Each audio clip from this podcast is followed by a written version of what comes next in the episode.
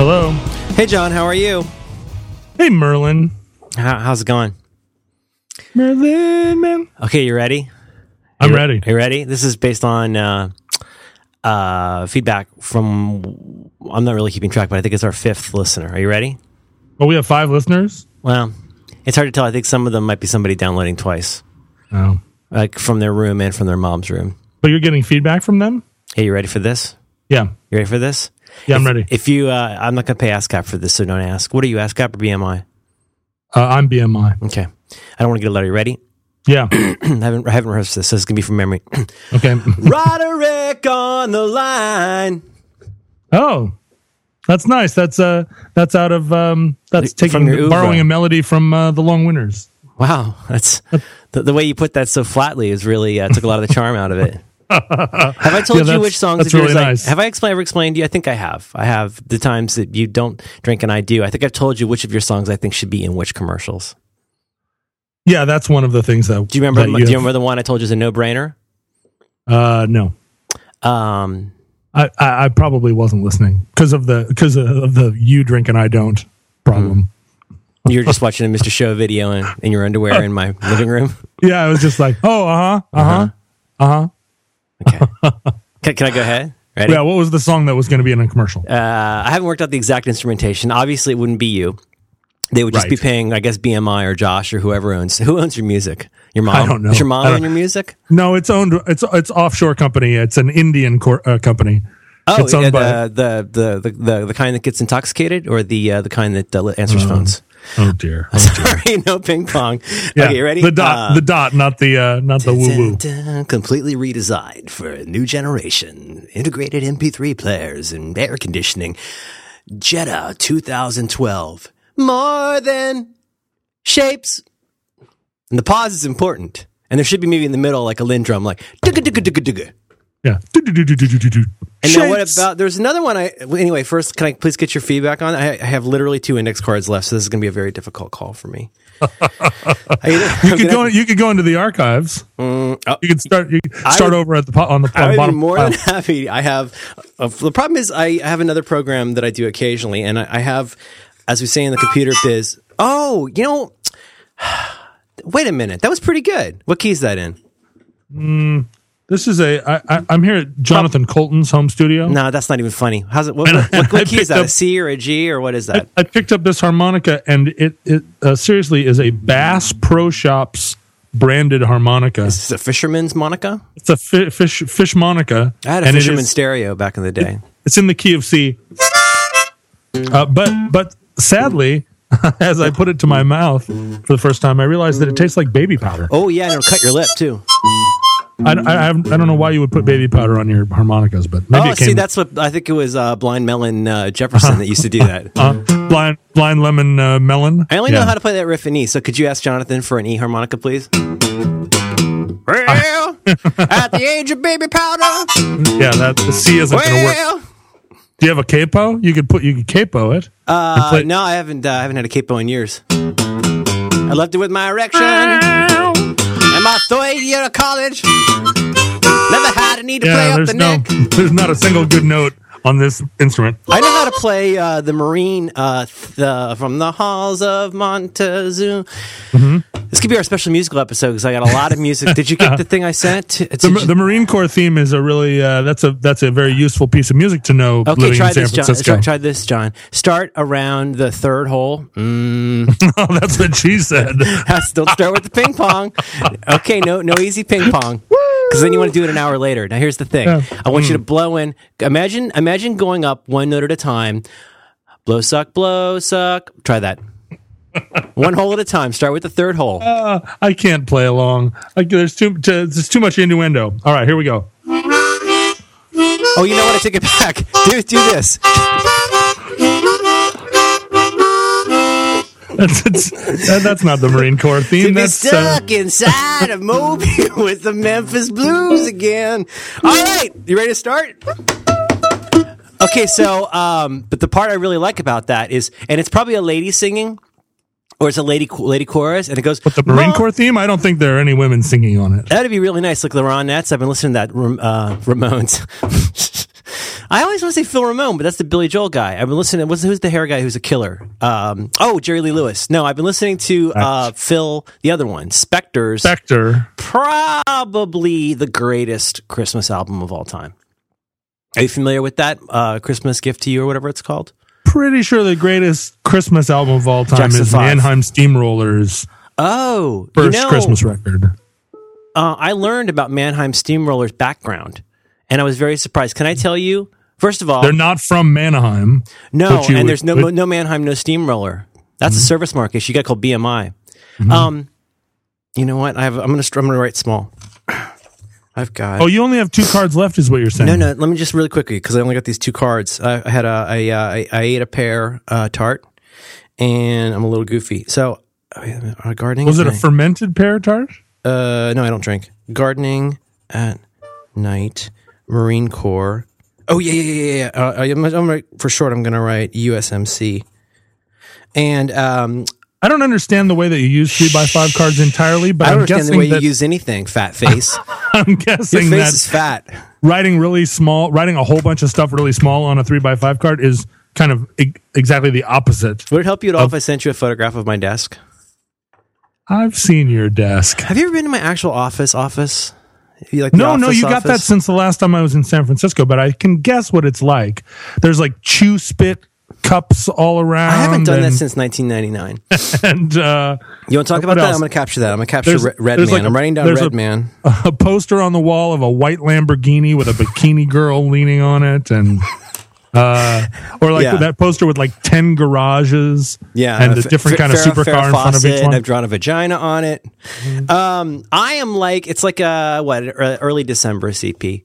It's just fucking like a fucking Dickens in here. It's all it's it's um, Red. There's a little, a little coal stove. shapes. Do you have an assistant wearing a scarf and a top hat who's Distended warming his hands over a coal stove? I don't know why I always think of Barrows. Does he have a song with a Barrow Smith in it or something? Pretty sure he does. I, I used to tease him a lot about uh, all his songs being about pirates, and at one point, at one point, he said, "You know, we don't have a single song about pirates." Listen to me. I went to college. I said, "Every one of your songs is about pirates. Don't kid me." His songs are about like secret pi- pirates with master's degrees. His it's like pirates that have written a thesis and haven't lost a fucking limb.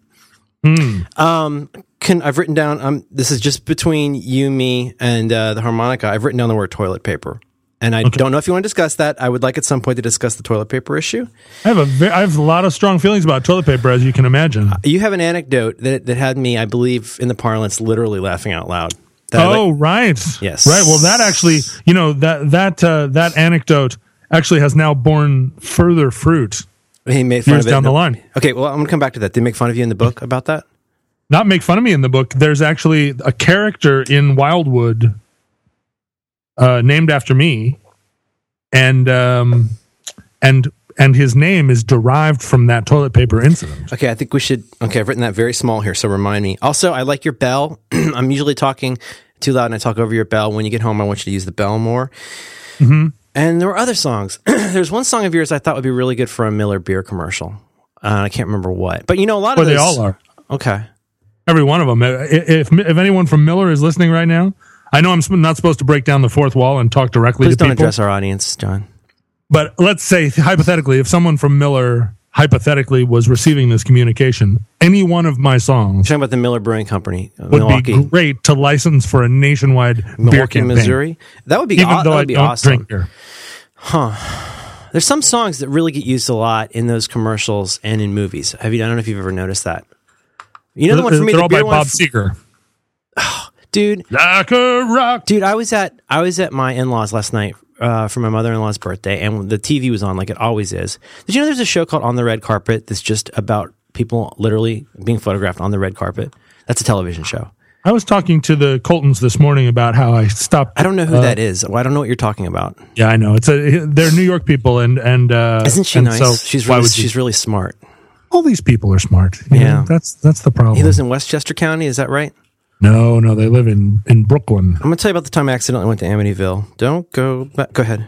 You're talking. you're talking New to, York. to Mrs. Mrs. Coulton has her own name, I think. Here, here, here's her name is Christine. Here is the uh, the funny thing in college, I lived in Spokane, Washington for a couple of years, and one of those years I lived in a house that we called Amityville because it was barn shaped like the Amityville Horror House. It had a And, red uh, room, and you woke up at three fifteen every night. and we uh we were like we we tried in that way that you do when you're a sophomore in college like we popularized around campus that our house was a was a party house and that you should just refer to it as Amityville. We'd be like, "Oh, dude, big party in Amityville this weekend. Come on out." That that that'd be like it's like Graceland. It just sounds awesome to have a name for your house. Yeah, and I think for for for a couple of years, even after I stopped living there, they they still kept calling that house Amityville. I don't think I think it's like all like all colleges where in the '80s uh, you could have ten guys living in a big Victorian house and everybody's paying twenty five dollars a month rent. That's those days are gone now, and I'm sure there's a family of yuppies living in that house, and they have no idea the terrible things that happened there. It's a lot like uh, let's be honest, it's a lot like the Amityville Horror. Right, And a except lot, there a was lot never, of it was made up. as far as I know, the blood that was on the walls at Amityville in Spokane was all blood that that none of it seeped out of the walls. It was all like splatter blood From your youth. from from yeah from youth, youthful hijinks. Um, we're pretty deep here. Bell, Yeah. Amityville, Okay. A7 Sus 4. I got writing small. Oh yeah. Anyway, other one. So Miller Beer. So you know a lot of these. You get some of these songs. You know, for me, it's that um, uh, one of my least favorite things Eric Clapton has ever done, and I have a lot. And oh boy, where do you start that list? well, you know, he's one of those ones, and I have to be honest. Jeff Beck. I'm gonna write down Jeff Beck because I think Jeff Beck is important because he helped us get Eddie Van Halen, but I think he's a little. Jeff Beck. Um, after midnight. I'm I'm not going to sit here and defend Jeff Beck, don't f- but- don't defend what but there's there, I mean there's some. it's Jeff got Beck its is- moments, but He's a good guitar player. Let's just leave it at that. But Eric, Clapton is up thinking indefensible. I should really be into Beck-Ola, and I was just I've, I've listened to it, and I'm like, and Blow by Blow, like with Jan Yeah. Hammer, and I was like, I just. Yeah, Maybe yeah. I'm just this. You know what it is? It skipped a generation. I just could not. Now I like the Yardbirds, but I couldn't get into that. All that all that music that you're supposed to like. None of it's likable. The Yardbirds are not did not age well. It's no Led Zeppelin three, um, and so you can make a lot of dough. And he was that a Budweiser commercial, or was it Michelob? I don't remember. Hmm. Do you remember the time for a while when Budweiser, I think, was was hiring actually hiring the actual talent behind a lot of famous songs and getting them to do them like to the tune of that one Budweiser song?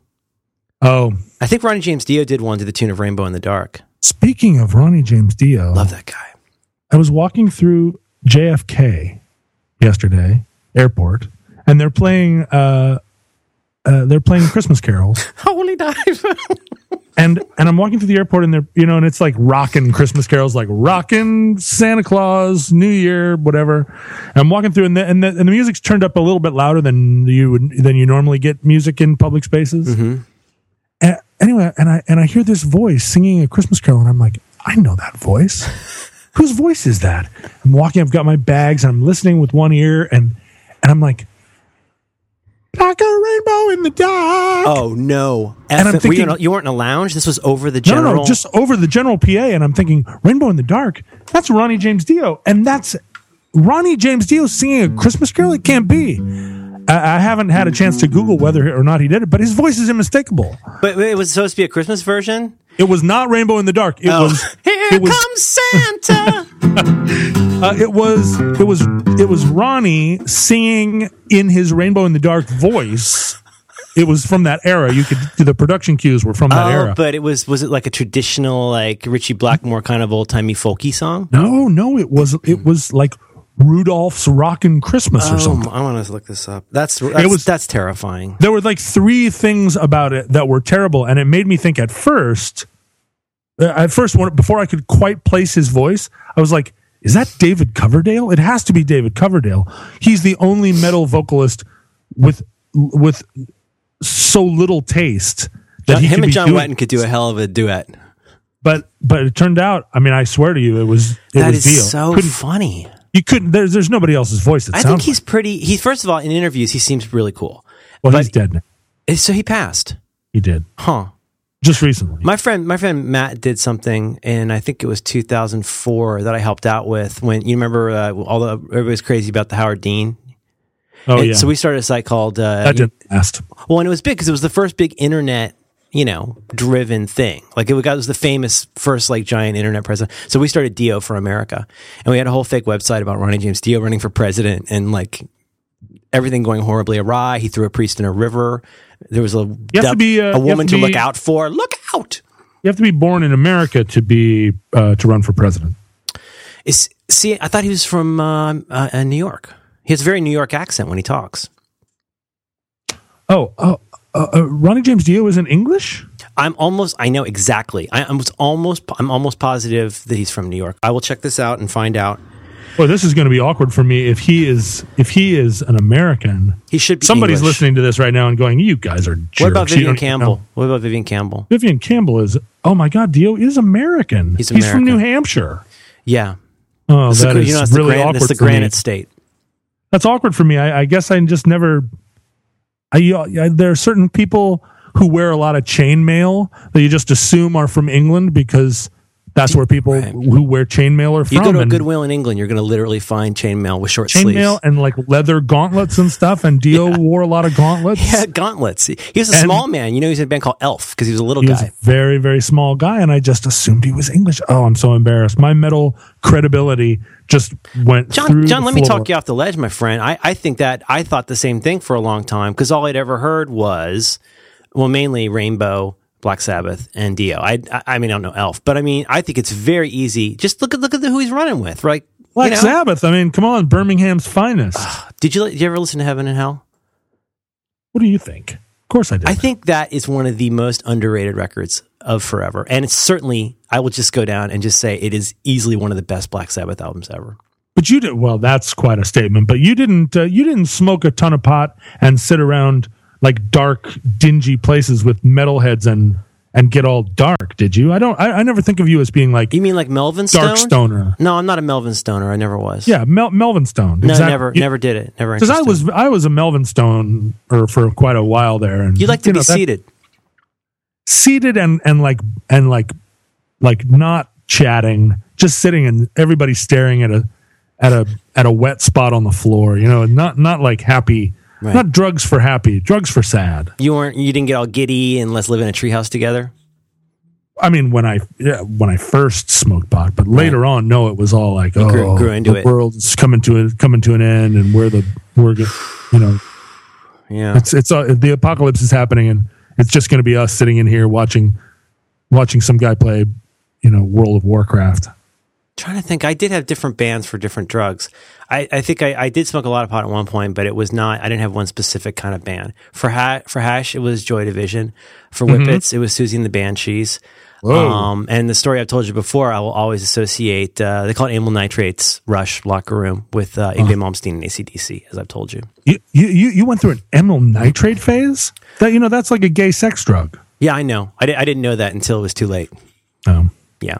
No, no, it's a cheap high you buy at the sex store when you're, you know, a kid and you can go in there, you know, and uh-huh. When you're a kid at the sex store, I don't think you is understand. the story you're trying to tell me right now. You know what? Can I just say, for somebody who used to do different kinds of inhalants, I do not need a lot of attitude from you about this. Oh, all right, all right. I'm stepping off. You know, that uh, amyl The, nitrates but are the sex store, more than shapes. That's where it was sold. You go in there and it, they called it Rush, yeah. or was. But I mean, the- did you like walk past all, walk past like eyes front, eyes front? Don't look at the dildos. Just going here for the. I gotta be honest. going In here for the sex retrospect, drugs. I should have not been wearing an extremely tight sailor suit. I'm not going to lie to you.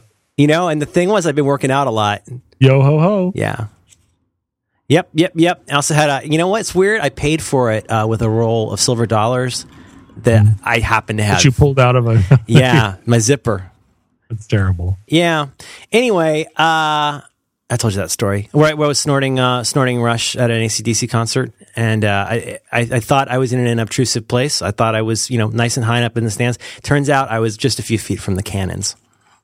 Oh, hello. But that was about to rock. And I don't know if you about the kind of wanging headache you get with this stuff. Just to Yeah. like, we were there to see Yngwie because ACDC. This is more like their whatever maximum overdrive past their prime period. I was there to see Yngwie, but um, yeah. Yngwie, who never really had a prime. Oh man, his videos on YouTube are so worth watching. See, this is the this is the thing about people who lived in the United States Mm, Like Dio. that you cannot like Dio, you cannot understand what it was like to be a a, kid in Alaska in the 70s and 80s because everyone in Alaska loved heavy metal, but no heavy metal band, Oh, with the, sure. with the exception of the Scorpions, no heavy metal band deemed Alaska worth a stop on their tour. So we were sitting up there starved Mm-hmm. for for uh, ACDC to come through or Van Halen to come through, and and all we got were the third tier metal bands. We would get you know like. Uh, Dokken would come through, or Ratt would come through. you don't like breaking the chains? Oh, I mean, I, th- those were great. The, the, those were great at the time. They Yeah. they they scratched the itch. But I talk to talk to people now my age who are like, oh yeah, I saw like ACDC It was like you could get in a car and drive for 20 minutes and see, like, you know, Van Halen 81 Invasion. Didn't happen. Right, impossible, no chance. And the, the the one exception to that was Ozzy did come in 1980 with Randy Rhoads and played a concert at West High School Auditorium in Anchorage, and it was the biggest event. I mean, it's an event people still talk about. Ozzy at West High. Can you imagine And, seeing uh, Randy Rhoads live? at, at a high school auditorium. and uh, I could not go because I was in seventh grade, and my mom said, "No, you can't go to a heavy metal concert." And what was amazing is they that they simulcast, or uh, I'm sorry, they didn't broadcast the concert, but on the local heavy metal rock station, or not heavy metal, but the local album oriented rock station, the DJs like went to the concert and just live broadcast from the parking lot. We're here at the Ozzy show, dude. Everybody's going in. It's gonna be t-shirts and bumper stickers. now we're gonna play some more Ozzy. Woo! And and so I sat at home in my Air Force flight suit, my orange Air Force jumpsuit that I wore at that era all the time. Anytime I wasn't in school clothes, I was in this orange flight suit. And I sat at home and listened to the Ozzy concert It's broadcast. like broadcasting from a strip club. broadcast It's like, oh my K- God, K- you should see Okay. The bosoms on these ladies. Oh, these girls are totally naked. And then reading like jokes from Playboy. Like that's appropriate. Yeah. Oh. And so, so That must have been to it- brutal. and a lot of my friends went and saw the show, and you know, and still, I'm sure, still, if we if we sat and talked for an hour, they'd be like, "Oh, dude, you totally missed it." So anyway, so we never saw any of the great rock shows. None of those bands ever came to Alaska, except the Scorpions, who came through Alaska every single time You're because kidding. those guys are the those guys are the working men of of heavy metal rock. Was it They to played- get to was it to get to Asia? Were you yeah, like they were on their way to Japan or something, Okay. but they stopped and played a sold out show at our at our big arena, the Sullivan Arena, and uh, and actually, I think there's some there's some Alaska. Uh, there's some Alaska recordings on Worldwide Live, the Scorpions' famous '80s live album. With the So with the we- uh, with the Kiss style uh, screaming audience added in. Right. It's a really really the audience is hilarious. tonight. Are you ready to rock? Klaus, Klaus Meine, is that correct? Klaus, Klaus Meine, yeah. I couldn't Also- finish reading the Canterbury Tales, but I can't tell you how much time I spent with the guitar for the practicing musician article on No One Like You. That and Bohemian Rhapsody. That was the only. Well, I, I massacred both of them, but I spent so much time just on No One Like You. Mm-hmm. Remember how great that was?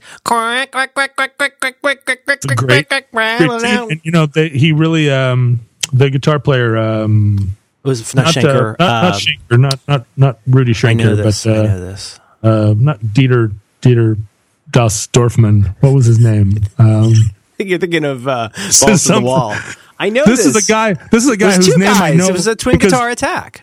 I saw I saw them in Spokane a few years later, and uh, and I was you know I, I used to get right up on the wall because I was a big kid. I, I I could I could force my way right to the front even when I was 17, 18 years old. You know, right up there with all the tough guys. And uh, I was at a Scorpion show, and he looked at me. Oh my god! He came right over and looked right at me and was like, "Yeah, rock, dude, you, you, dude, rock." And I was like, "Me, rock." Do best rockin'. And now I don't even remember his name. Uh, The, oh, oh, you're talking about the guitar player. the guy, the guy with the white uh, Explorer with the with the black stripes. I, I there were two. I'm gonna break my rule. if any of our five listeners were women, we've Ma- just Matthias, lost Matthias Jabs. Matthias Jabs, right? Ah, Matthias Jabs. Sorry, I think I overpronounced that a little bit. Matthias Jabs. Matthias He- Jabs. That may be how he pronounces it, but we Yeah. called him M- Matthias Jabs. Anyway, so yeah, There's the a, by the way, there's a there's a detailed color timeline for this on the Wikipedia page. Is there oh, oh the different guitar players of Oh, everybody. Rudolf Schenker. You got the uh, Matthias Jobs or uh, Matthias Jobs. Francis Rudolph Buckles. Schenker? I think was they tried to make him the guitar player, and no, no, no I'm sorry. Uh, uh, Michael Schenker. Michael Schenker from They MS- kept trying to get Michael Schenker Yeah, to be the lead guitar player, and he kept like screwing up. He couldn't. He couldn't. He couldn't stay off the drugs or something, and so Mm-hmm. they got Matthias Jabs in there, and he's a he's a workhorse. I was a big Scorpions fan. I how, uh, could you not, how could you not be? They were they were the greatest Yeah. at that at the time. oh, they were, and they were, but they were also a little weird, and they seemed a little. Oh yeah, but yeah. ah. did I ever tell you about the time I played in the church basement with one hour practice? Did I ever tell you about that? Uh, that was the name of the band. One hour practice. We didn't even have a name. we had to play at somebody's. You know, it's, it's it's a dumb story, but you know me, and you know how I can't sing. Now imagine me singing "Still Loving You." We tried it. We rehearsed it Oh, once. that I'm I'm sorry those tapes don't survive. If we're gone again, all the way from the start. Wasn't Wasn't that an awesome song? I will try to the things that killed our love. And then at the end it goes, bum, bum, bum. Your pride has built a wall so strong that I can't get through. Herman Rarebell. What a great name. So good. So Udo, I think I'm thinking of Udo Dirkschneider. That was the You guy know- from Oh, uh, Udo Accept. He was from Accept. I think he looked a little bit like Lars Ulrich's dad. You got your balls to the wall, man. Ugh, that was a the thing is, you know, the reason that that music was so resonant, I think, at the time was, and this is something that we forget, uh, or at least I find other people forget. I don't forget. I remember. Is that those were real heavy Cold War years, and the fact that these bands were German gave their heavy metal uh, a, a kind of uh, a, a deeper import. You know, there, there there was more frisson to their apocalyptic scenarios and their their big uh, power ballads because they were facing annihilation at the hands of the Red Army at, at a moment's notice. Right? I mean, that was n- 99 Luftballons. That whole, I mean, that was a great pop song, but made I think that really came through in the music of uh, of Falco. Exactly. I believe It's, he uh, put it well when he said Amadeus, Amadeus, Amadeus, Amadeus. Amadeus, Amadeus, Amadeus. I had a uh, Maxell. Uh, He's also dead. Yes, Fal- I heard Falcon. Falco passed. Well, let me let me let me just take that and add a little bit of Mrs. Dash to it. I had a Maxell uh, XL2. On one side of it was Falco 3 by Hmm. Falco, and on the Uh-huh. other side was Robert Palmer's um, the one with Addicted to Love. Right. That's a great mixtape or a great uh, double side. That was that was an outlier for me in 1985 or whenever that was. That was a little of an outlier. Europop. I have so much to follow up on here, John. Amityville. You know, w- the way that you refer to people when they, you, you say when someone has died, you say they they passed. passed. That's what you say in the South. and it and it's it's it's Only an Jesus. Only anachronism Jesus dies. I think. that I, you know, I, I, this is this has come up a lot recently because uh, my my mom was going through a phase talking about the baby, uh, where she would refer to the the baby having BMs. And I was like, don't, don't stop saying that. You know, it's okay to say poo. She's like, the baby had three BMs today. I'm like, I, I, that makes me very uncomfortable. I feel like I'm in a, I feel like I'm in some kind of hospital.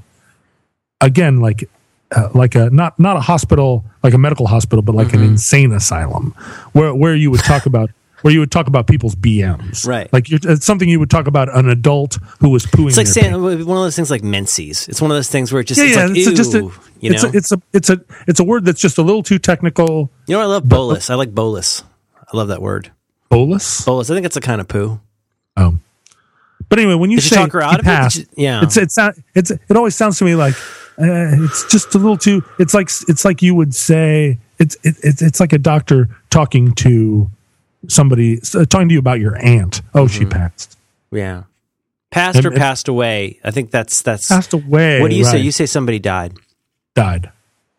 She died. I think it must be a southern thing I picked up. Yeah. Mm-hmm. Well, the South is all is very euphemistic. Uh, in the South, uh, almost everything is communicated by what is not said.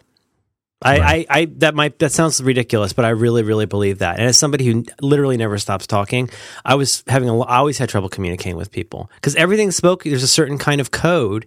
It isn't just about you know race and class, but that has a lot to do with it. But there's so much that's based on what you never say. Right. And you kept talking past. You kept talking right through that. I, you know, yeah, Yeah. yeah. But I mean, you know, it's not even just like the super easy passive aggressive suburban stuff. Like there's just certain kinds of stuff that nobody needs to say. And the fact that nobody says it is what makes it powerful. Right, right. It's I bet it was like said, that in Alaska to some extent, right?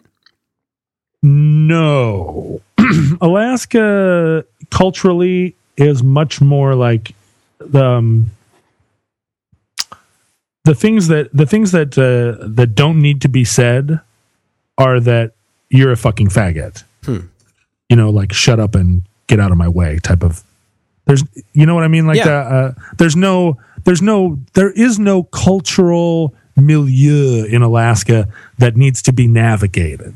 It's just like, are you going to bulldoze that acre of land or should I? It- how Right? Are we going to use your that- bulldozer or are we going to use my bulldozer? How's that distinct from Manhattan? Oh, well, in Manhattan, No, or you know, like in the New York City area, because I mean, there's a certain kind of famous, uh, not candidness, but but certainty, like a get the fuck out of my way kind of. but in New York, you're dealing. The, the reason for it is that there are 10 million people here, all Mm-hmm. trying to use the same public restroom at the same time, Mm. right? So you're so so you have to you have to say what's on your mind because you have you have other people to navigate. In Alaska, you have the opposite problem. Everyone has one square mile of land that could be theirs alone, and so the question is much more like, why are you here? Why why are you on, why are you hmm. sharing? Why are you breathing my air? If you don't have a reason, then you, why don't you move on? Mm-hmm. You know, it isn't the same as here where it's like, you know, we both have to stand on this same corner of the sidewalk right now, and so there'd better not be any mistaking like whose bo you're smelling type of But both of them seem very stressful. Both both of those kinds of ways of of living. You know, Well, it depends on it depends on what your threshold is for other people. none. I mean, like it's just that I'm constantly anxious about things like that. Well, see, then in Alaska, you would get along fine because you never Okay. have to see another person if you don't want to. But like you know, I always you have felt to see the person at the general store. Well, that's okay. That's a good example because going to like a 7 Eleven in Florida, I've felt so much more sense of danger and menace at a suburban 7 Eleven than I felt like walking through really sketchy parts of San Francisco. It feels much Are more you getting random. that menace like from the chili dogs themselves, or from just the dealing with other? People. You know, people? even I don't get hot food from 7 Eleven anymore. Uh, Oh, even God. I have stopped that. I used to be really into the, uh, it's called the Biggin. there's, a, there's an implied an called? apostrophe before the Is the- U. The, biggin is the is the hot dog wrapped in a burrito. No, John. It's a it's a microwavable cheeseburger with chili on it, if memory serves. Oh, right. This was at a time when I, my friend Sam and I would hang out and talk to the guy at 7 Eleven. That's what we would do. We would hang Sure. out and talk to the guy at 7 Eleven because he was from New York Sure. and he had stories. He had stories, right? Huh? Yeah. Well, we we used to get two hot two chili dogs for ninety nine cents at 7-Eleven, and you could put as much chili, like pump chili, chili out of a pump, and cheese out of a pump. As you could fit, so you'd put the two chili dogs on one of those paper trays. Pump chili sounds like a German porn movie. I don't want to see. Pump Chili. Uh, Wasn't that an Aerosmith record, Pump Chili? But you put these two hot dogs inside this this paper boat, and then you could fill it. You could fill the boat up so the chili dogs were not just covered in chili, but floating in chili, and then put a It was like layer- like a like a New Yorker cartoon of a desert island, except there was a hot dog in the middle and except, chili. except there was a little mound of hot dog under there, and then uh, and then you could put a melted nacho cheese over the whole whole I top. of don't think you're supposed to do. I think the uh, I don't think that cheese was ever intended to go on your island dog. But I'm telling you, for 99 cents, you could you could avail yourself of any of the condiments. And if you didn't, if you didn't float those hot dogs in, in a in a chili sea Mm-hmm. and then cover it with nacho cheese, you were not exploiting. You're leaving the you're leaving money on the table. That's right. That's right. This was your big change. You could get you could basically get six thousand calories of of cheap of cheap ground something. Right? That pump chili. that pump chili is, if I'm is begging far, you, please it's far enough away from a cow, right? I mean, once upon a time, a cow lived in a field and ate grass, and then there was pump chili, and whatever happened between that cow, Then there was pump chili. between that cow and that pump on the counter of an Anchorage 7-Eleven, how Uh-huh. whatever distance that cow had to travel to become pump chili, there were a few steps in there I don't want to think about. This goes back. This goes back to your simple butcher, right? That's right. The, that's right. The simple the the, the butcher that re- that knew the cow. yeah. By the way, that's my favorite uh, Toni. Morrison book. Then there was pump chili. No, no, there- I mean the, no. the simple butcher. I think that's the simple butcher was a hell of a that was a hell that, that, i mean i'm getting to know my butcher now Right, actually so- but you told us in in one of our uh, early visits, you, you wanted to make sure you understood that how the how this became pump chili, and you wanted to know the things about the relationship of the steer. You want Yeah. to know, you know, in detail, right? at a certain point in in masticating in machine masticating this cow down into a form where it could be pumped out with a pump there, uh, there are too many opportunities for rats Have to ever, fall John? into John, the have you ever grinder felt a cow? There, there are there are not many edible animals that are more solid than well, not, not a cow. It's a steer. A steer is hard to move, right? It- steer hard to move. get to get a steer to the point where it could be pumped in a suburb is a lot of abstraction. telling you i'm telling you it has to be You don't do that with are- a couple swipes. I mean, that's it a has to lot be of work. chewed and then chewed again and then chewed again and then buried in the ground for a year and then reconstituted Like and then kimchi? Uh-huh. chewed again. Like kimchi. It's basically pump chili is the kimchi of cow. I don't. Please stop.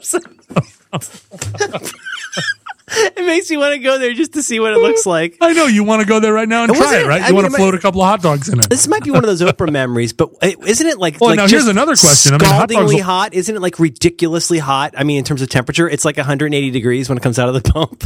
When it comes out of there, but I mean, you have to st- you have to stand there and Gotta and put the- remember, and, and so you're carrying that in a paper. You're carrying it like in a paper doily kind of thing. Well, and that's the thing. You're carrying it in a paper doily, and then you're trying to eat it while your friend drives. Right? It's, it's there's no think about a 7-Eleven. There's no place Yeah. to sit there and eat it. I, You can't I, sit I at the usually do when I get a hot dog. I get a hot dog there occasionally for ninety nine cents. The big, the quarter pounder, and I'll uh, or half pounder. I guess I'm not sure. Anyway, it's a very very large hot dog. half pounder, I should mention. the mention. size of a rugby ball. I should, I should mention that I was wearing an extremely tight sailor suit Uh huh? and snorting amyl nitrates in front of the 7-Eleven while I shoved a half pound wiener in my mouth. That's the Castro. You, uh, you were wearing a, a really tight sailor suit and a dog collar. yeah, connected to a boombox that was playing Giorgio Moroder. oh my God, John! Now was this in Alaska?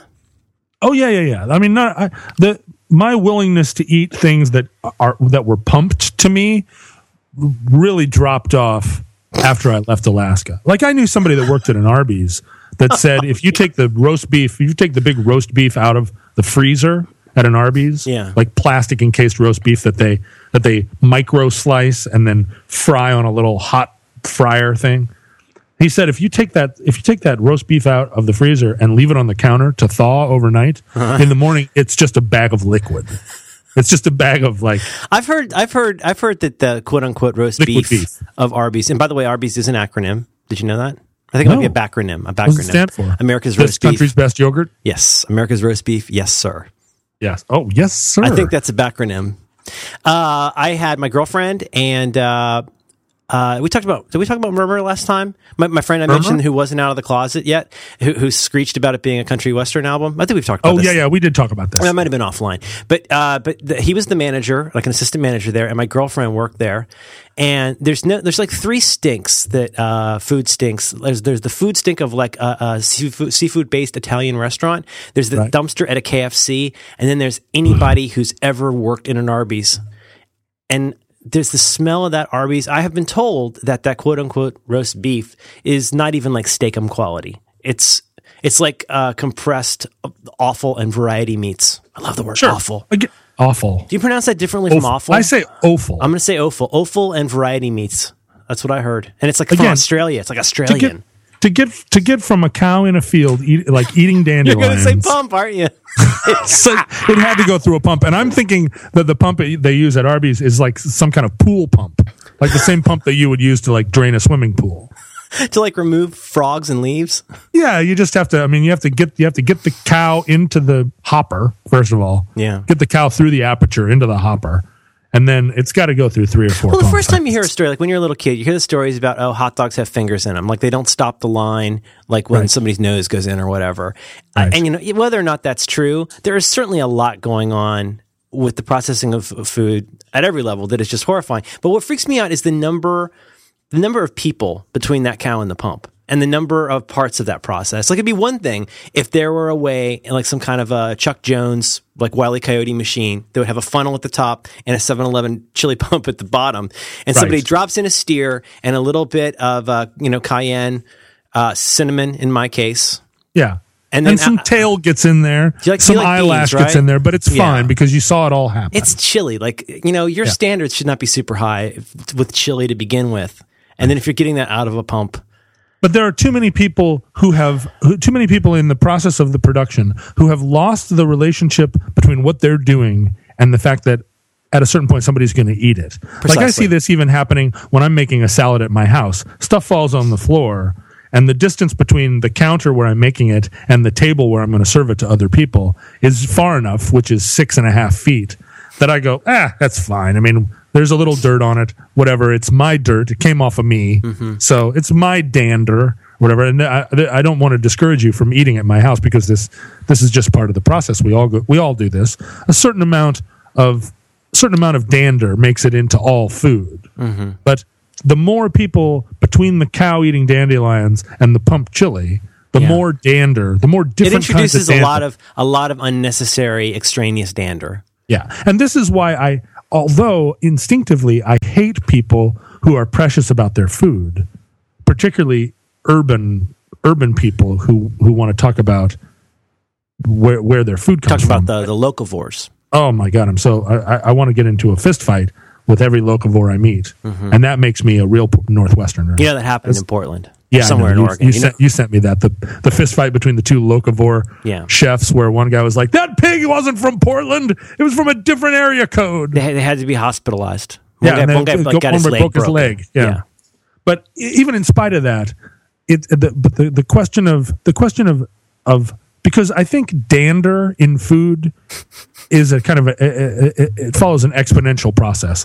The the second guy's Oh, dander it's like the way you put put down put down some mail on the counter, and then you put a magazine on top of that, and pretty soon the covers the counter's completely covered. You're saying dander? It's an attractive kind of dander. Exactly. Well, it, like the second guy's dander doesn't double the first guy's dander. Geometric. It, it, it's a t- it's a times ten factor. The second guy's yeah. dander is a is a you know uh, exponential amount exponentially increases the amount of dander until until probably that pump chili. It's it's it's just dan- It's just dander and cayenne pepper. How many people? Dander is the binding element agent. How many? No, how about this? Instead of people, uh, in your reckoning, uh, as somebody who has enjoyed a lot of pump chili, if you were to go from a steer in a field to uh, a 7-Eleven with it, where you're abusing the pump chili, how many? Let's just say entities. Do you think are between? I mean, you can say people That actually want. influence the food. Well, I mean, I'm because just you to- thinking you, got the you got the whoever whoever owns you got the pe- people who are like putting down the dandelion seed. You've got the uh, you got whoever shoved it into the sluice, right? At least Mm-hmm. Right. Couple you got, of guys You got the guy. That's it. They're they're really they are very solid, right? You and got you some. know, and you got you got to assume, knowing what I know about people, and I get into arguments with people all the time because Sure. although I although on one level I am a Lockean thinker in the sense that I believe that man is basically good. I the the uh, the degree to which I was thinking to- more in the sense of that your philosophy involves looking things up on Wikipedia and half understanding it.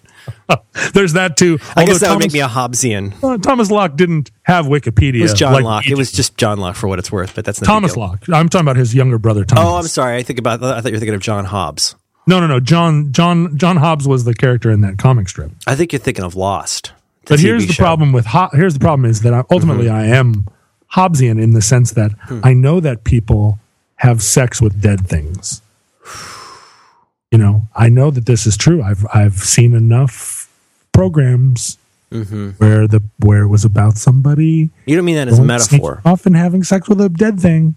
You don't mean that as a metaphor. You mean literally. it- literally, people have sex with dead things. Mm-hmm. It's a thing that bad people do. Mm. People, I'm sure, I'm sure there are people on the internet right now who Mm-hmm. are thinking about it. Germans. Germans have sex with dead things. Not not all those guys are Klaus Meine or Matthias Jabs. A lot Here's of the those problem: the the Pacific Northwest was home to a lot of serial killers. Right? We had the Bundy, Mm-hmm. Green River. Green River Killer, and these guys, every one of them, they would sneak off and have sex with these people after they were dead. And so I have to think that somewhere in between that cow eating dandelions and the pump chili, somebody's having sex with the dead cow, And or the some part of the dead cow. And even at every point in that um, business we call it a value chain in every part of the value chain um, or crm or sla i'm not sure which it is but at every point in SLA, the like the Symbionese, Symbionese liberation they lock the cow, they lock the cow in a closet and call its grandfather for money uh, that's not funny the um that's you know that was pretty Too soon. Too soon. did you did you know that i lived down the street from the uh, the bank she robbed Now or at the time? Now, you lived in Florida now. at the time. now now she's it was just it was a bank it was, it, then it was a video store and now it's now it's just a place that used to be a video store Really? Suddenly I'm writing a Talking Head song. Um, it's not. now it's just a place that was, used to be it was a a, video. place she robbed. Then it was a Hollywood video. and so my point Why is, have you never taken me there? Um, you mean like locked in a closet? You're a big No, guy. no. I, the bank, the, the bank that, uh, It's, a, that it's, the a, it's ex, it's an ex Hollywood video. It's like next to like a pho place now. I don't care what it is now, but I, right. but he could have stood out there and looked at it and talked about I it. I photographed it. Yes, I photographed it. So here's the thing. Uh, I do not. I do not want to make this classist. I do not want to make this steerist or pumpist. Mm. But in, in in my reckoning of this, and I've been listening to reckoning a lot, so I keep using that word. Yeah, I want to talk good- about. I want to talk about the A A seven sus four because I think it might be. It's like synchronicity, the word. when I when I when I was in fifth grade, my reading book was called. Synchronicity. This was before the Police song, yeah. So is being good in police. The police being good. It all came before synchronicity. Sorry. and I re- I remember my my two reading books in fifth and sixth grade were Synchronicity and Diversity, and both of those words were alien to us in grade school. Right, the first Right. time you they handed you the book and they were like, "Here's your new reading book, Synchronicity." Uh, uh, none of us knew what it meant, and it seemed like it was a very advanced book. Like, wow, synchronicity. This is going to cover some advanced topics. Like when when when we asked what synchronicity meant, the adults struggled to explain, and that was the beginning of when school started to talk about things that weren't just like cat and dog.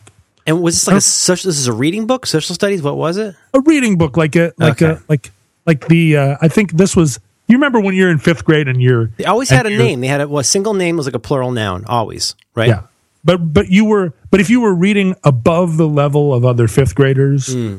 they would give you these books that were like, this is at the seventh grade reading level. Right. You moved on to like the, you moved on to like the yellow or the green SRAs. Yeah. And so you're like, diversity is at the ninth grade reading level? Really? Hmm. Ninth grade reading level. I don't even know what that means. Ninth graders. Reading reading on a ninth Reading grade books? level. Reading at a ninth grade level. That sounds bad. No matter no matter what that's about, that sounds bad. If you're in fifth grade and you're reading at a ninth grade level, that's not bad. But It right now, if somebody said, I think Merlin Mann reads at about a ninth grade level, Right. Penthouse that Forum. would be problematic.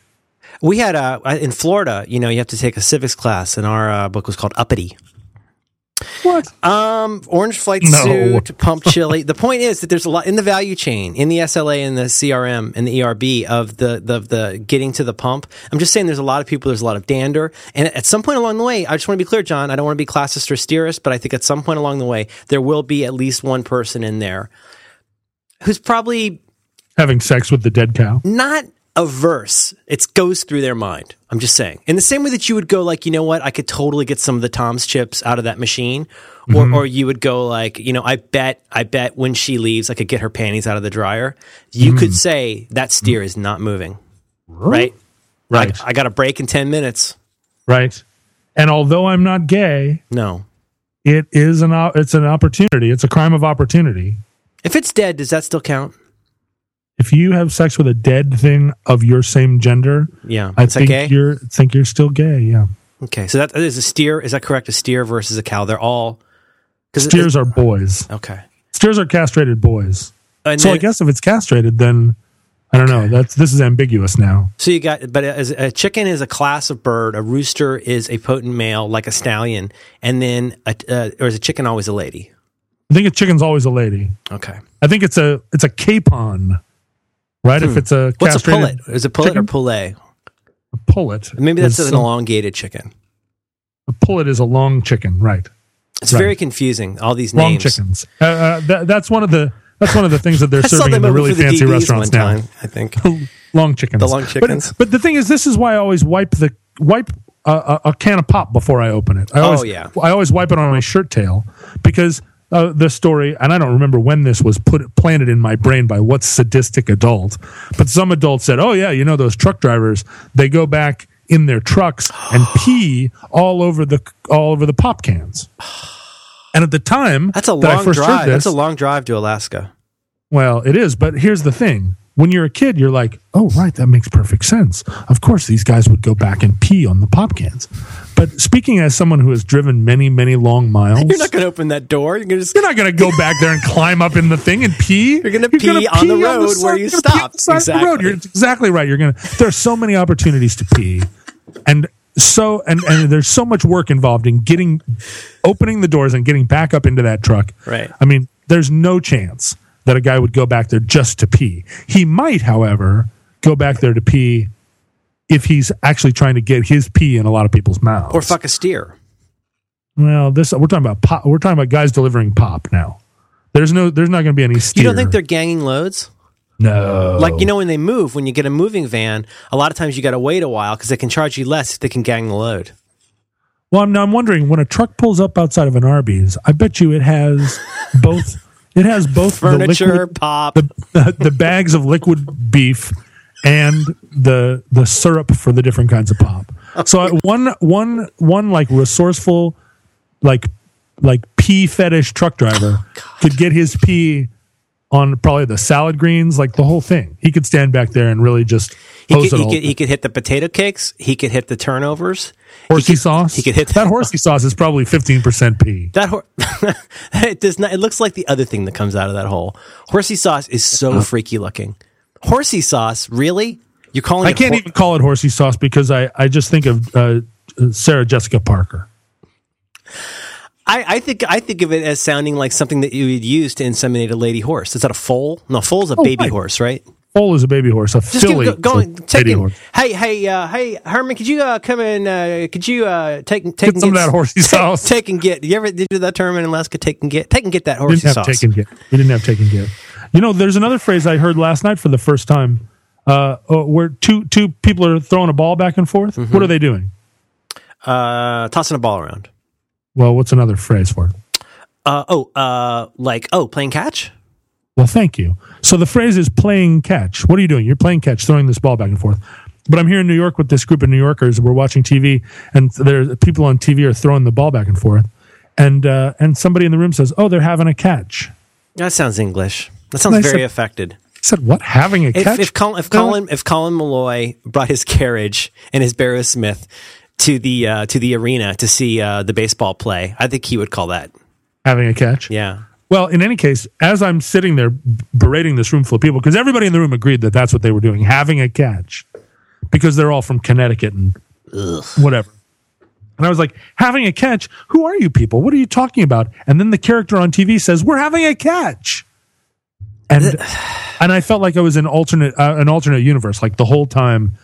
Uh, it was like the Truman Show. Like they'd been, pl- I've been being toyed with my whole life, and everybody else is actually speaking a completely different language. Oh, this is this is this is not funny, but you called it pop, um, and you know about the whole soda, Coke, pop. You know, bag Yeah. sack poke. You know those kinds of uh, bag you have a- sack poke, we we we drink pop right? and we we have bags. Do you think And there's regional and like for example, like where you are right now, you'll say standing online, which is something you hear almost almost nowhere. What do you think? Uh, what do you th- do? You think steer fucking has has any regional flavors to it? I think steer fucking probably emanated out from a central steer fucking place, like You mean it, it was I'm like not- uh, it was like uh, like uh, the calculus? You think maybe it had an uh, inventor independently, different places? no, I think it was independently invented many many times, but Mm-hmm. I think that the term steer fucking you have to have fucking already, right? And steers. I think that that you know that trail from from Texas to Montana where they ran the where they ran the cows Right. up and down. The, the, tra- the trail, the trail, trail of chili pump tears. The You could probably trail call of it. tears, yeah. You could call it steer piercing. Uh, The trail you of could- steers. Yeah, you could call it RB RB penetration. You could. Uh, Steer piercing. I don't know. Kind of like that. That's Yeah. a, that's way more Castro. Though. Did you ever fuck anything dead? me? Yeah. Well, let's see. I mean, No, not metaphorically. I, I don't think. I don't think I've I could had sex that. with some things that were spiritually dead. What about J. Edgar Hoover? Do you think he skull fucked uh, JFK? Do you think there's any truth to that? That's a terrible thing to say. Do you know the story, That's right? beyond- Do you know know. this conspiracy theory, though, right? The exit wound thing. No, but We I should can't get into that. We should I- get into know, that. I've been going through as as I've indicated to you. I've been going through a extraterrestrial encounter phase, as Mm-hmm. you do. Oh, As- so this is a this is a touchy topic for you. And so, well, no, I, I don't believe in the, the I don't believe in the probing, but I do. But but where where my interest in conspiracy theories lies is all the is purely in the giant government cover up about the extraterrestrial uh, secret overlord government. Not really interested in the conspiracy theories about the about the the Kennedy assassination. Yeah. But you know that could switch. I, I, uh, six months from now, I could be all about the Kennedy. Do you think our government is capable of a conspiracy at this point? No, I don't think it ever was. I don't think there's anyone smart enough. Here's here's here's the the basis. Or I- or, or, or, or can keep a secret well enough? Well, it isn't. It, it- you, you, two people can't keep a secret, right? Only one person can keep a secret, really. But but I mean, when you're when you're out walking around in, in the course of a day, in the course of a day of of interacting with other people, do you ever meet anybody that you think? How often do you meet somebody where you're like, that person's smarter than me? Like, how often does that happen? That person's smarter than me. Uh, honestly, yeah, I don't know. not very often. I'm guessing. You mean in Right, I general, mean- like like as in one, or or as in myself? Yeah, you just have an exchange with somebody, an encounter. You can tell if somebody's smarter than you. right. Uh, how often does it happen? I mean, uh, how, I, I feel uh, arrogant. I feel like not Don't, don't feel arrogant. It's all right. Nobody's judging you. It doesn't happen that not often. not a lot, a lot. Not not That's like I feel like like that person has better social skills or shoes than me. Like That's that, right. I feel that a lot. That's right. Now, how easily, how how easy do you find it to keep a secret, a real like juicy one, that a, a, juicy secret that you secretly feel other people should know. Hmm. Oh, like something like an important secret.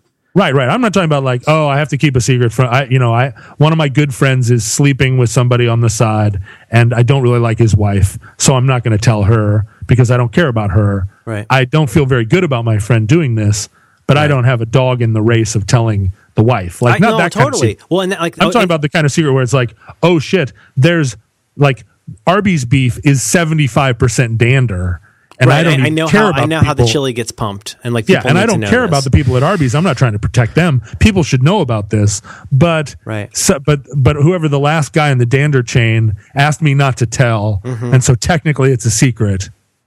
Well, you know, like, I- I should I should let you make your point, but but but if it was that kind of thing, I think I would probably feel like I probably had to tell people. I don't know if that's the right answer, but I, I would right, feel exactly. it would be hard for me. Like if you and I were hanging out and like I saw you about to make uh, make a chili island with pump, I, Mm-hmm. I would I would probably say, you know what, Hey, guess Why- what, John? try the nachos. That's a lot of dander in that. Well, here's the thing. Now that and, and my exposure to the corridors of power is perhaps a little bit more intimate than your average person. Mm. Is this about you my- being arrested?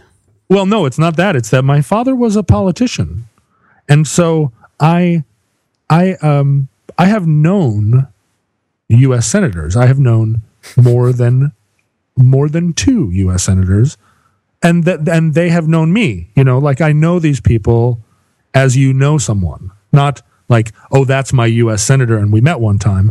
But these are people that my that we know uh, that are family, right? People that we know, and those U.S. senators, who some of uh, one of whom in particular was a very powerful U.S. senator with a lot who wielded a lot of influence. These people are not any different than you or I. They are not any more capable of keeping juicy secrets. They are not any more, um, certainly not any smarter.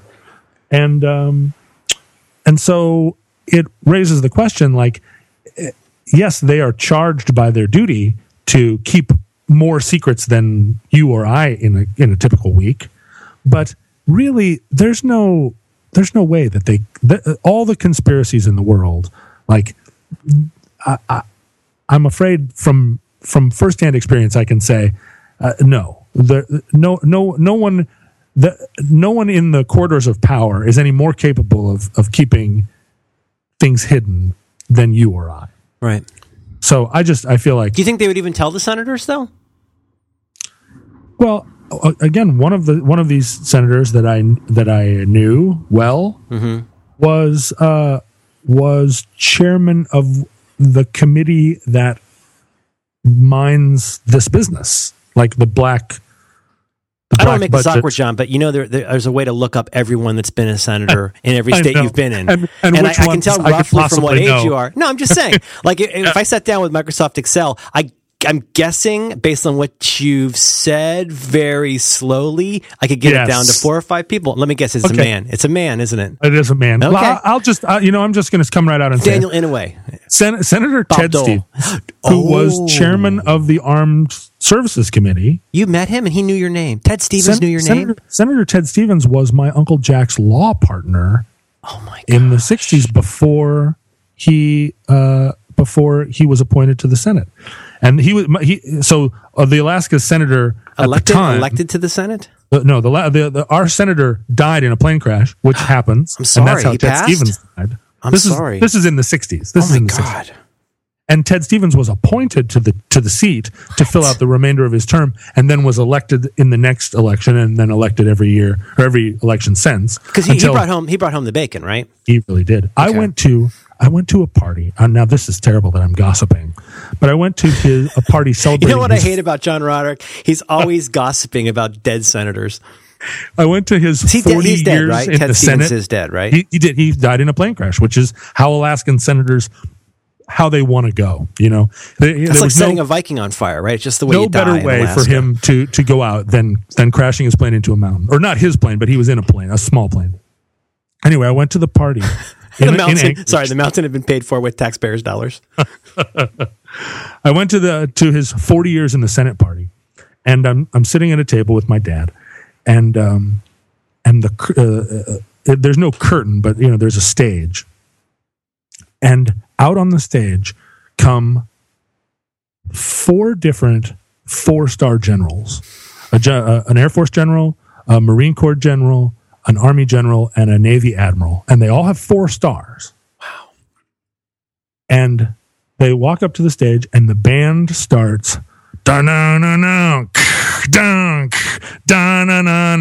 And these four generals put their arms around each other and start doing a can can and singing the, this song that Are they they made up. uniform?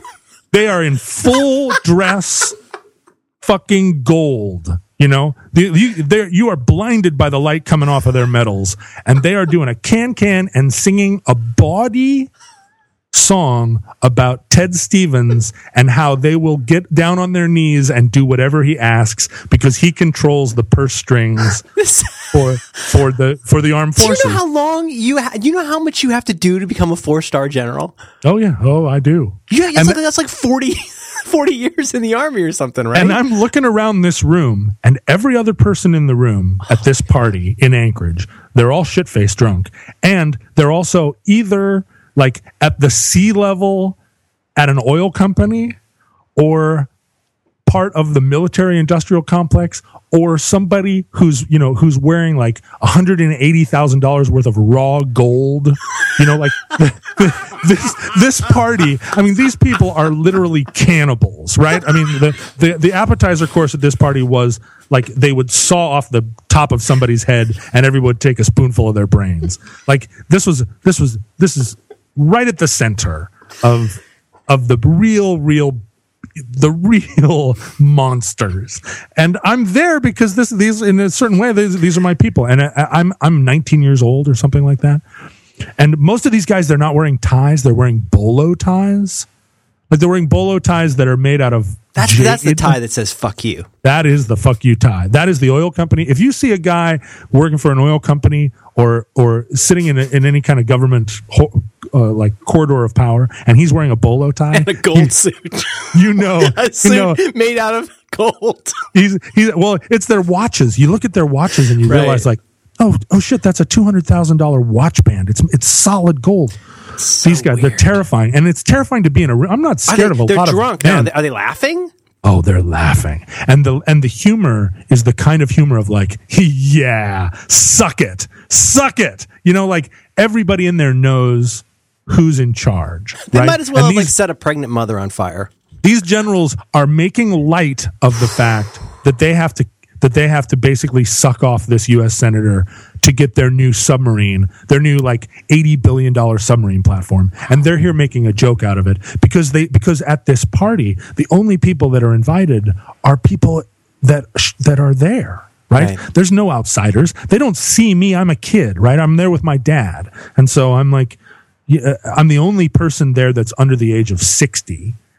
And and I'm just I'm my eyes are as big as saucers. I'm like I whatever conspiracy theory you think is happening, this is what's really happening. I mean, these guys are they think it's hilarious. And they're talking about uh, they're talking about billions of dollars, and it's just like we're here at Ted Stevens' birthday party, and this is la- just yuck it up, fuzzball. So, so, so we're we're sitting around, you know, doing Rush and eating chili, chili dogs and thinking about like who's covering up the aliens and saying like, oh, who's being tight lipped. And what, what you're saying here is like, this is one of the most appalling things you've ever seen in your life, and they don't consider it a secret.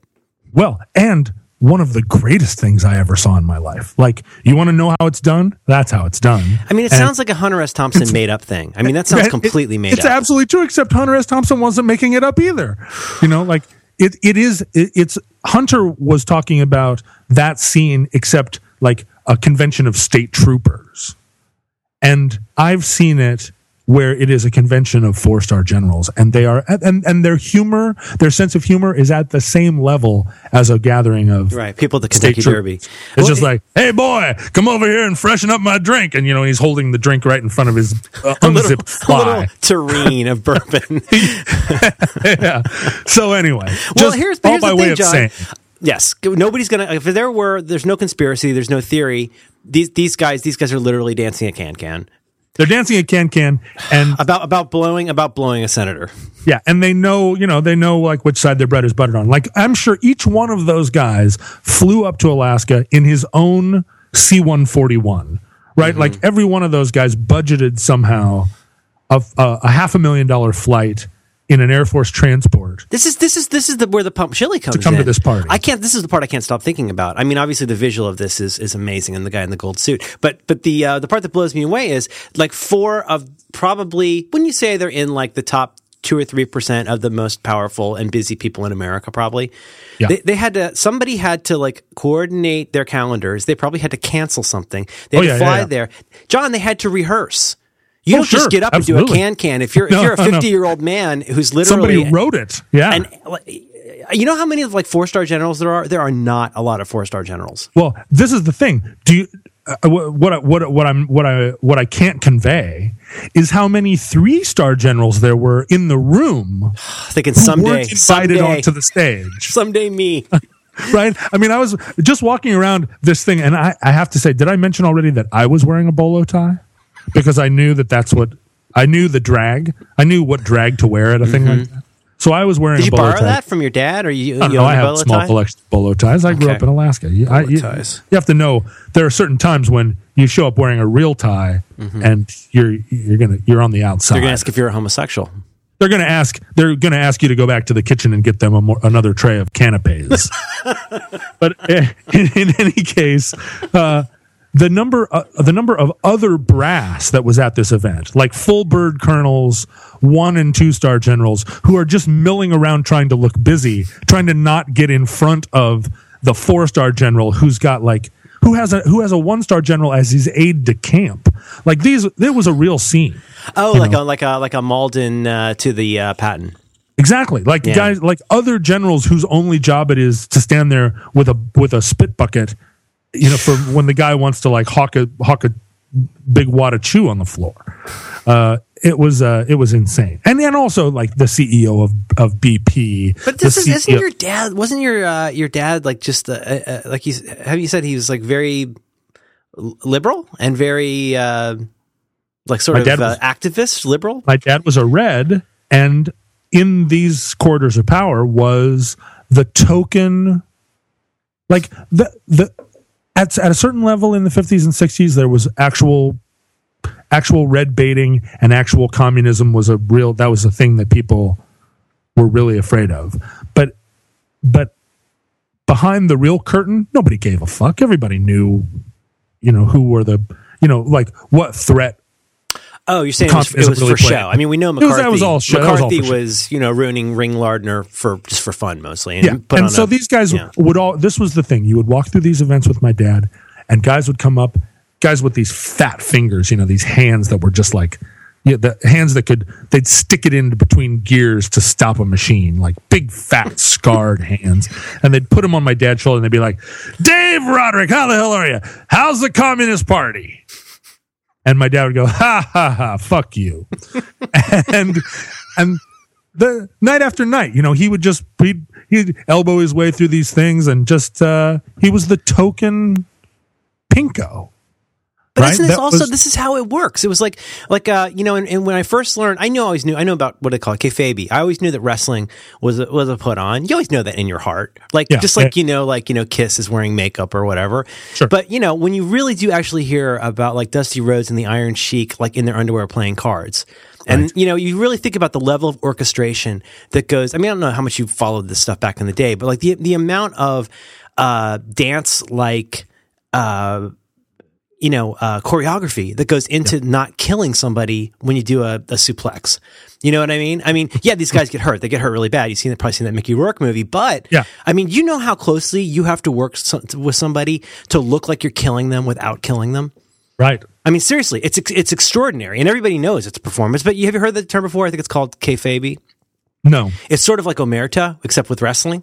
Oh, hmm. It's like you know what you know you know let's the Fight Club kind of code thing. of silence. Yeah, well, yeah, absolutely. You never. The whole point of kayfabe, I think that's how you pronounce it. You never.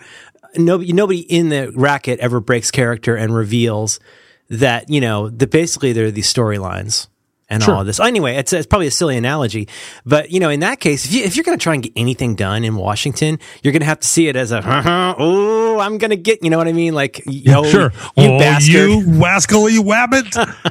well, I you have a just picture. ruined the lives of five million people. You nut, right? I mean, I have a picture of uh, uh, of these guys, you know, because my uncle was a uh, who, who also just recently died. Not the, not the uncle that was uh, Ted Stevens' law partner, but a different uncle was a member of the Bohemian Club, uh, San Francisco institution. Uh, uh, which are you familiar with the Bohemian Club? I think I'm confusing it with the thing uh, uh, Harry Shearer made fun of. I'm thinking of the uh, the Grove people. Yeah, that's them. The Bohemian Club. Oh, this is uh, Teddy Bear Bohemian Picnic. Grove. This is oh, really? Okay, yeah, yeah, I do know about this. Is yeah, go ahead. It's very so I have a I have a, it, it's it's like that scene in the um in the Matt Damon movie where he's a CIA spook and uh and you're talking about the the skull and bones retreat up in the up in the lake country where they all wear is Jonathan in. Jonathan's not in the room with you, is he? he's not I'm actually sitting in his grandfather's Yale chair though Okay, so I'm just saying, like you know, there's no they, they, these guys all turned down skull and bones because they were Whiffenpoofs wasn't he? But in well, any case- wasn't he in a worse one? Wasn't he in like the, the squirty weenies or something? Was it even worse? He was in the squiggly wumps or whatever the Okay. but that's but but the Whiffenpoofs are the top of the the feathery chili pumps. They're they're they're the they're the top of the acapella singing at Yale. The Whiffin Booth. They they've won they've won the slap fights. But the Bohemian Club, you get these photographs back from those events, and they and uh, you know sometimes, especially when your family like they forget to censor some of the pictures, and you get these pictures. It's like George Shultz and and Henry Kissinger, uh, like pretend making out around a campfire, and and you and you realize like it's all happening there. Are You you know, being serious? Like somebody somebody didn't comb the carousel, and and you're you're that's the kind of stuff you, you really this really happens. Oh, sure, absolutely. Not not just happens, but like taking pictures, make you know, like there's a thing at the Bohemian Club where these guys, uh, one of the one of like the uh, traditions there is that they are really into peeing on natural. Like it's a big part of the Bohemian Grove. Everybody should be able to just pee wherever they want. Not a pop can in sight. So these guys are like peeing over their shoulder and stuff. Like all these these men that you think of occupying the very highest corridors of power, and what they really are into is gathering out in the forest with each other and like you know water sports. And they're and they forget like you know somebody's young nephew is going to be looking through these photographs and his and scalding his eyebrow uh, eyeballs with the shots. And leveraging that series of tubes. And later on on his podcast, he's going to be revealing all the secrets and it will finally blow the lid off of this thing. Were you wearing a very tight sailor suit by any chance? I, I swear to you, Merlin, the other day I bought a sailor suit. What what uh, a, a U.S. like like the US whites? a pro- a- no, a proper like blue wool sailor suit that has now that's since been discontinued as the official sailor outfit. You have I an bought this thing. anachronistic man sailor suit. I bought this thing like it's a chief petty officer, you know, first class or something like that. And I was wearing it around the house, like so proud of myself that I finally had a sailor suit. And I caught a glimpse of myself dressed as a sailor and realized that, you know, I'm 43 years old. I look Right. like, I look like the worst kind. Nobody of likes guy. an old seaman. You know, I'm like, I'm like the guy when the ship docks in Tokyo and Yeah. this guy comes rolling through the streets, like all the geishas run for cover. You I think like, your name would be Salty. they're shuttering the little paper doors as I'm coming through this. Hey, ar, ar. and I'm thinking, and I and I bought this sailor suit. Like, oh, this is great. This is so cute. I realized there's just nothing cute about me anymore. I need to not have a sailor suit. It's just terrifying. I don't. I don't. I. I mean, you know, I, I just I don't understand how you how you find the time, the inclination, the storage space. You've owned. You've apparently owned an orange flight suit. Uh, from what I can gather, you have the cowboy boots. Do you clean this stuff occasionally? I mean, I, don't- I don't know what kind of level you're playing at these days, John. But do you have like like uh, like like the way old old ladies store their furs? Do you, do you have stuff you rotate out for the seasons? You know what I need to do? I need to have a yard sale. Oh God. I should have an eBay yard sale. But I but I, I just I find it the, even the idea of that so exhausting. Just thinking about what you'd have to kind of type, just to imagine yourself what you'd have to type into a, like a little text area on a web page. Oh God! Because every single thing I own, I have at least two paragraphs of like exegesis on it. Right? I mean, I need to tell you the provenance of this thing, why it's important, why this particular pair of cowboy boots matters, why you should like. It's not that I'm trying to sell it; Mm-hmm. it's that I want you to know. It's that you shouldn't have these cowboy boots. Right. It'd be, I- like, it'd be like selling your. it- would be like selling your kids. Like I can't let it go without telling you a couple funny stories. I get into this all the time when I go to thrift stores. I found a jacket the other day, and you know, and I, if you look in, inside the inner pockets of jackets, particularly old jackets, sometimes you can find tags that are buried, you know, sewn in the liner that tell you a lot about the jacket. And there's this jacket for 15 bucks or something, and I knew right away that it was old, really old. And uh, and I tried it on; it was too small, and it's like I'm not. I don't buy things that don't fit. I'm not. I'm not running a store. I'm not going to buy this. I'm not running a museum. But I look. I, I search this jacket for clues, and I find a tag that talks about how it was handmade for a guy in London in 1939. November 14th of 1939 was the day that this jacket was delivered. This hand tailored coat was delivered to a guy, and I'm holding this thing. It's in a thrift store in Bellevue, Washington. I'm holding this thing, and I'm like, you know, th- this was made for this guy, and and World War II had started. Like this was made The blitz. during The, the, blitz early. was the blitz was coming. Right. yeah, this was during the early days of the Blitz that this jacket was handed over to some guy who wore it through the Blitz and through whatever else ended up emigrating to America at some point, died, and his jacket went to his son or something, and somehow now it's in this thrift store. And the next person in here that this thing fits is probably going to buy it, isn't even going to look in here mm-hmm. and look at this tag. And I swear to you, Merlin, I'm standing in the thrift store thinking that it's my responsibility to go out to the car, get a piece of paper, and write the story of this jacket as I imagine it on a piece of paper and tuck it in the jacket so that the, per- the next person that buys it doesn't go. I mean, it had Bakelite buttons, you know? Wow. This thing was, if the right person finds it, then the story continues. But if some high school kid that's like, I need a Halloween costume, comes in and gets this thing and it ends up like, Look at me. I'm a hobo. hey, durr, I, do, I, I, I drew What did you do? Did you, on you're like you're like the way a little little kid would see a puppy. I mean, did, did you adopt it? No, I had to leave it because because my mind doesn't have like you say there's no more room in my head for this kind of thing and I can't go out to the car and spend 20 minutes telling the story of this coat in a in a thrift store that has 800 coats in it. Like I have I mean, I'm not going to say that my time is worth more than that, but if it isn't, I'm doing something wrong. You know, if my time isn't worth more than that, then just like sending, a, a, like basically that's putting a note in a bottle and throwing it into the water. You know, the next person that gets this coat, why do I care whether they know? Why do I care anything about this coat? You know, but I, but I do, and hmm. No, I, I, I'm totally with you. I don't know how you left it behind, John. I know your sense of history is, is really is profound.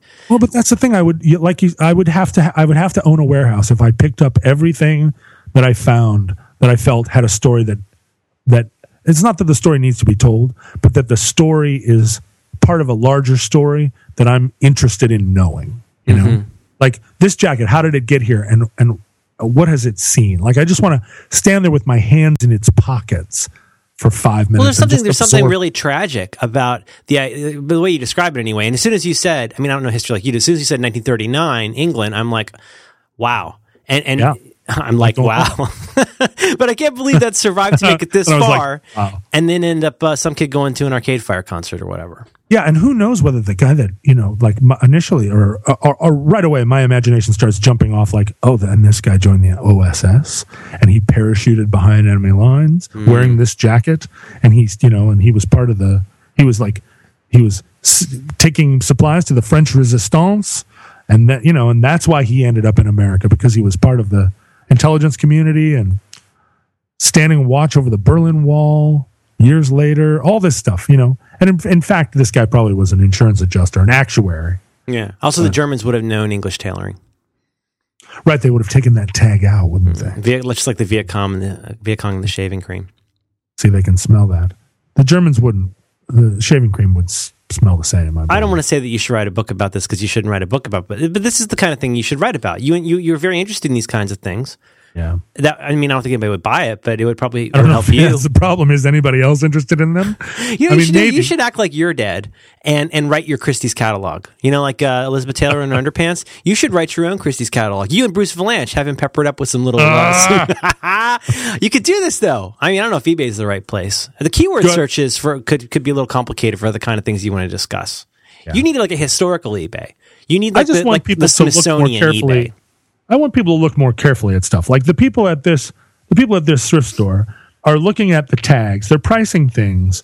Like they're seeing, oh, this is Ralph Lauren. Well, this is worth fourteen dollars. Oh, this is Abercrombie and Fitch. Oh, that's good stuff. You know, and what they're not doing is taking that extra second to dig in and see, like, oh, this thing actually kind of belongs in a museum if museums. I, if there was have room kept I've kept everything I've ever found in the pocket at a thrift store. I mean, I've got this old cigar box from like high school or whatever that I would throw. Uh, like I have, um gosh, what was it called? It was it was it's really weird. I bought this in Florida, but it was some bar in Covington, which is like where the airport is in Kentucky, near Cincinnati, and it was some kind. Of, it was like the Dew Drop in kind of thing, and Right. in, in like that old kind of like thick, soft pencil was uh, somebody had written a phone number inside the matchbook with like one of those exchange, exchanges, you know, Yeah, right, like, Central uh, Five Six Two Nine or, or whatever, Uh-huh. and it was Jenkins eleven. you yeah. don't throw that away. Yeah, I mean, even if, what, what, I mean, what's what's the least interesting story that could be? That could be hiding a body,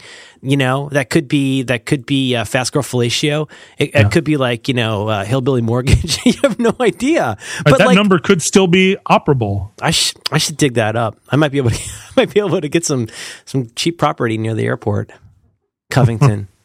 Boy, that's weird. I don't know, John. Yeah, my mom still talks about phone numbers that way. She's still like, "Oh, that's Federal seven three one two.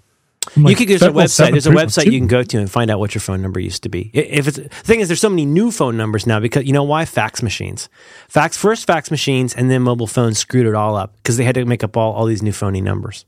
What's the website that you go to to? It's something something exchange, uh, and then where it says something something something put in telephone or something.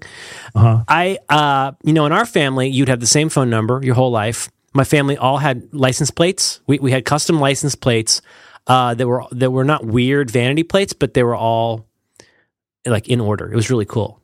So my grandparents had one that said uh, what was it? It was like CA one one one one. And my aunt and uncle had CA two two two two, and we had CA three three three three. We might have been part of some kind of a program. I'm not even sure. Those sound like government plates, don't they? Yeah, they do. Hmm. Hmm. I don't know. Pennsylvania six five thousand. My my uncle worked for P and G, so that that's that's the kind of job that if I were going to have a front, you know, for somebody who was doing something with you know, pump chili or dancing generals, I, I would I would put him in the paper department at P, PG. Did I say PG and E? P and G. PG and E. P. Big difference. P&G Pacific Gas and Electric. versus Procter and Gamble. He was a Procter and Gamble, not the gas oh, people. Procter and Gamble. He's in paper. He's big in paper. That they had the uh, the devil worshipping. Um, Yeah. logo. That was rough. That was rough on them. That Moonies. Yeah, right. It was That was- Moonies. that was- There was uh, supposedly the uh, uh, not the Unitarians, the other one, the, not the Universalists, the Unification the Church. Unification Church. The Sun Myung Moon. That's right. Yeah. Yeah. Well, that was during the big era where people were having recovered memories of uh, all the child abuse that they supposedly Oprah suffered. memories. I've been reading uh, Bob Mould from Hüsker Dü. I'm about halfway through his autobiography, and he's he's talking about. Uh, you, do I mean, do you remember like eight, late '80s, early '90s? How seriously people took the Satanism thing? I mean, Oh, how I'm again, I'm just stealing this from the book because it brought back my Oprah memory of how how much like mainstream media took that seriously. Like Judas Priest didn't didn't didn't Rob Halford like have to go to trial? The whole band went to trial because uh, because supposedly they they uh, they caused some kid to commit suicide. That they wrote, it wasn't even backmasking. That they wrote lyrics in a song that made That somebody said, commit it, suicide. Do it. They also said grinder looking for meat. They did. They said electric eye in the sky. How do we not see it, John? It was right there, right in front of us the whole time. Looking for. I don't wait. Hang on a minute. You're telling me that a guy with dyed blonde hair in a black leather motorcycle outfit singing "Grinder Looking for Meat"? Right. No, Wearing chaps. chaps. What? I, I swear to you, I had no when he when when when he came out, everybody I knew, all the metal guys, were like, "Oh yeah, I always knew he was gay," and that was the biggest load of bullshit. I was like, I was a huge Judas Priest fan, and I had no idea he was gay because it just didn't occur. No, me I, I mean, that- if I were honest with you, no, I, I to- totally, I feel exactly the same way. I, I, I, I, it's one of those things It's like the George Bush thing, you know, with uh, the Douglas Lakoff, don't think of an elephant stuff. We're like, oh, you know, the Republicans, they, uh, they love George, uh, George W. Bush because they liked the man. They didn't want him to be smart. They wanted him to be that way. And in this case, you know, evidence to the contrary, like, like, like coming out of the sky, we uh, chose not to see it that way. You know? Yeah. Yeah. It was a complicated time. I never saw Judas Priest. I saw I saw I saw a lot of metal bands, but I never saw Judas Priest. I just saw them recently, and they were terrible. Hmm. Uh, I saw them with KK Downing, although he's not playing with them anymore. But I did see them with KK. But Rob came out. He had a he had a cane, and he kind of limped around the stage and didn't really hit any of the high notes. Played a lot of songs from the new record, like everything that you don't want to happen, everything that you don't want to have happen at a metal concert. They did like really a lot of songs from the new record. Really, come on. Uh, You know, this is one of the reasons I always admired Alex Chilton. You know, because uh, in the in the era like after he'd been in Big Star, which is like you know, it's one of those things like the Velvet Underground that even if you'd never heard of them, people drop their name, which is a shame because they're a really good band. But you know, they had these two records that everybody liked. But then you know what? Like he's like, yeah, I got to make some dough. He went to play R and B, but then he got into one of those package deals where he would go out and like play three um, box tops songs and then say thank you very much, good night, and get a check. I always kind of admire that because he went out and he played the three hits. He'd go on these tours, these package tours with like the Guess Who or whatever. He'd, he'd do his three, you know, give me a ticket for an airplane and, and, and collect a check. I, I kind of admire that. And it's kind of the opposite of Rob Halford literally coming out with a cane and saying like, you should get our new, uh, our new album, you know, available Tuesday at Sam Goody or whatever. Right. That's depressing. It is depressing, but you know they're they're doing that now without even having KK Downing. They got some young guy playing the KK parts. It's hard. It's hard to make dough in that right. business. I saw Mission of Burma a few years ago, and the music business, the one that I'm in. the business that is show. Ugh, It's not show So- friend. it's so dis- discouraging. That's why I'm getting into this lucrative podcast business. Yeah. I feel like there's, you know, I've got to have a fallback. Mm-hmm. And I heard that people were making a lot of money at this. You have no idea. Those- the, that guy from Five by Five is just raking it in. I don't know what that is, but th- there is so much gold to be mined from this. You can uh, talk about Audible books, you know, the Mm-hmm. books on tape. Oh yeah, Audible books. Right, right. Uh, I think, you, You know, can get those on your Kindle, right? I don't know. Arby's. Big, big, you know, Arby's has a lot of rehabilitation to do with their image. Because I'm afraid that that we may have just uh, if if if Arby's is doing podcast endorsements, we might have just blown a shot at it with our Arby's conversation. how do you think fucking 7 Eleven feels? Oh, see, but I mean, 7-Eleven. I mean, they're not putting the dander in that pump chili. That's good. That's good.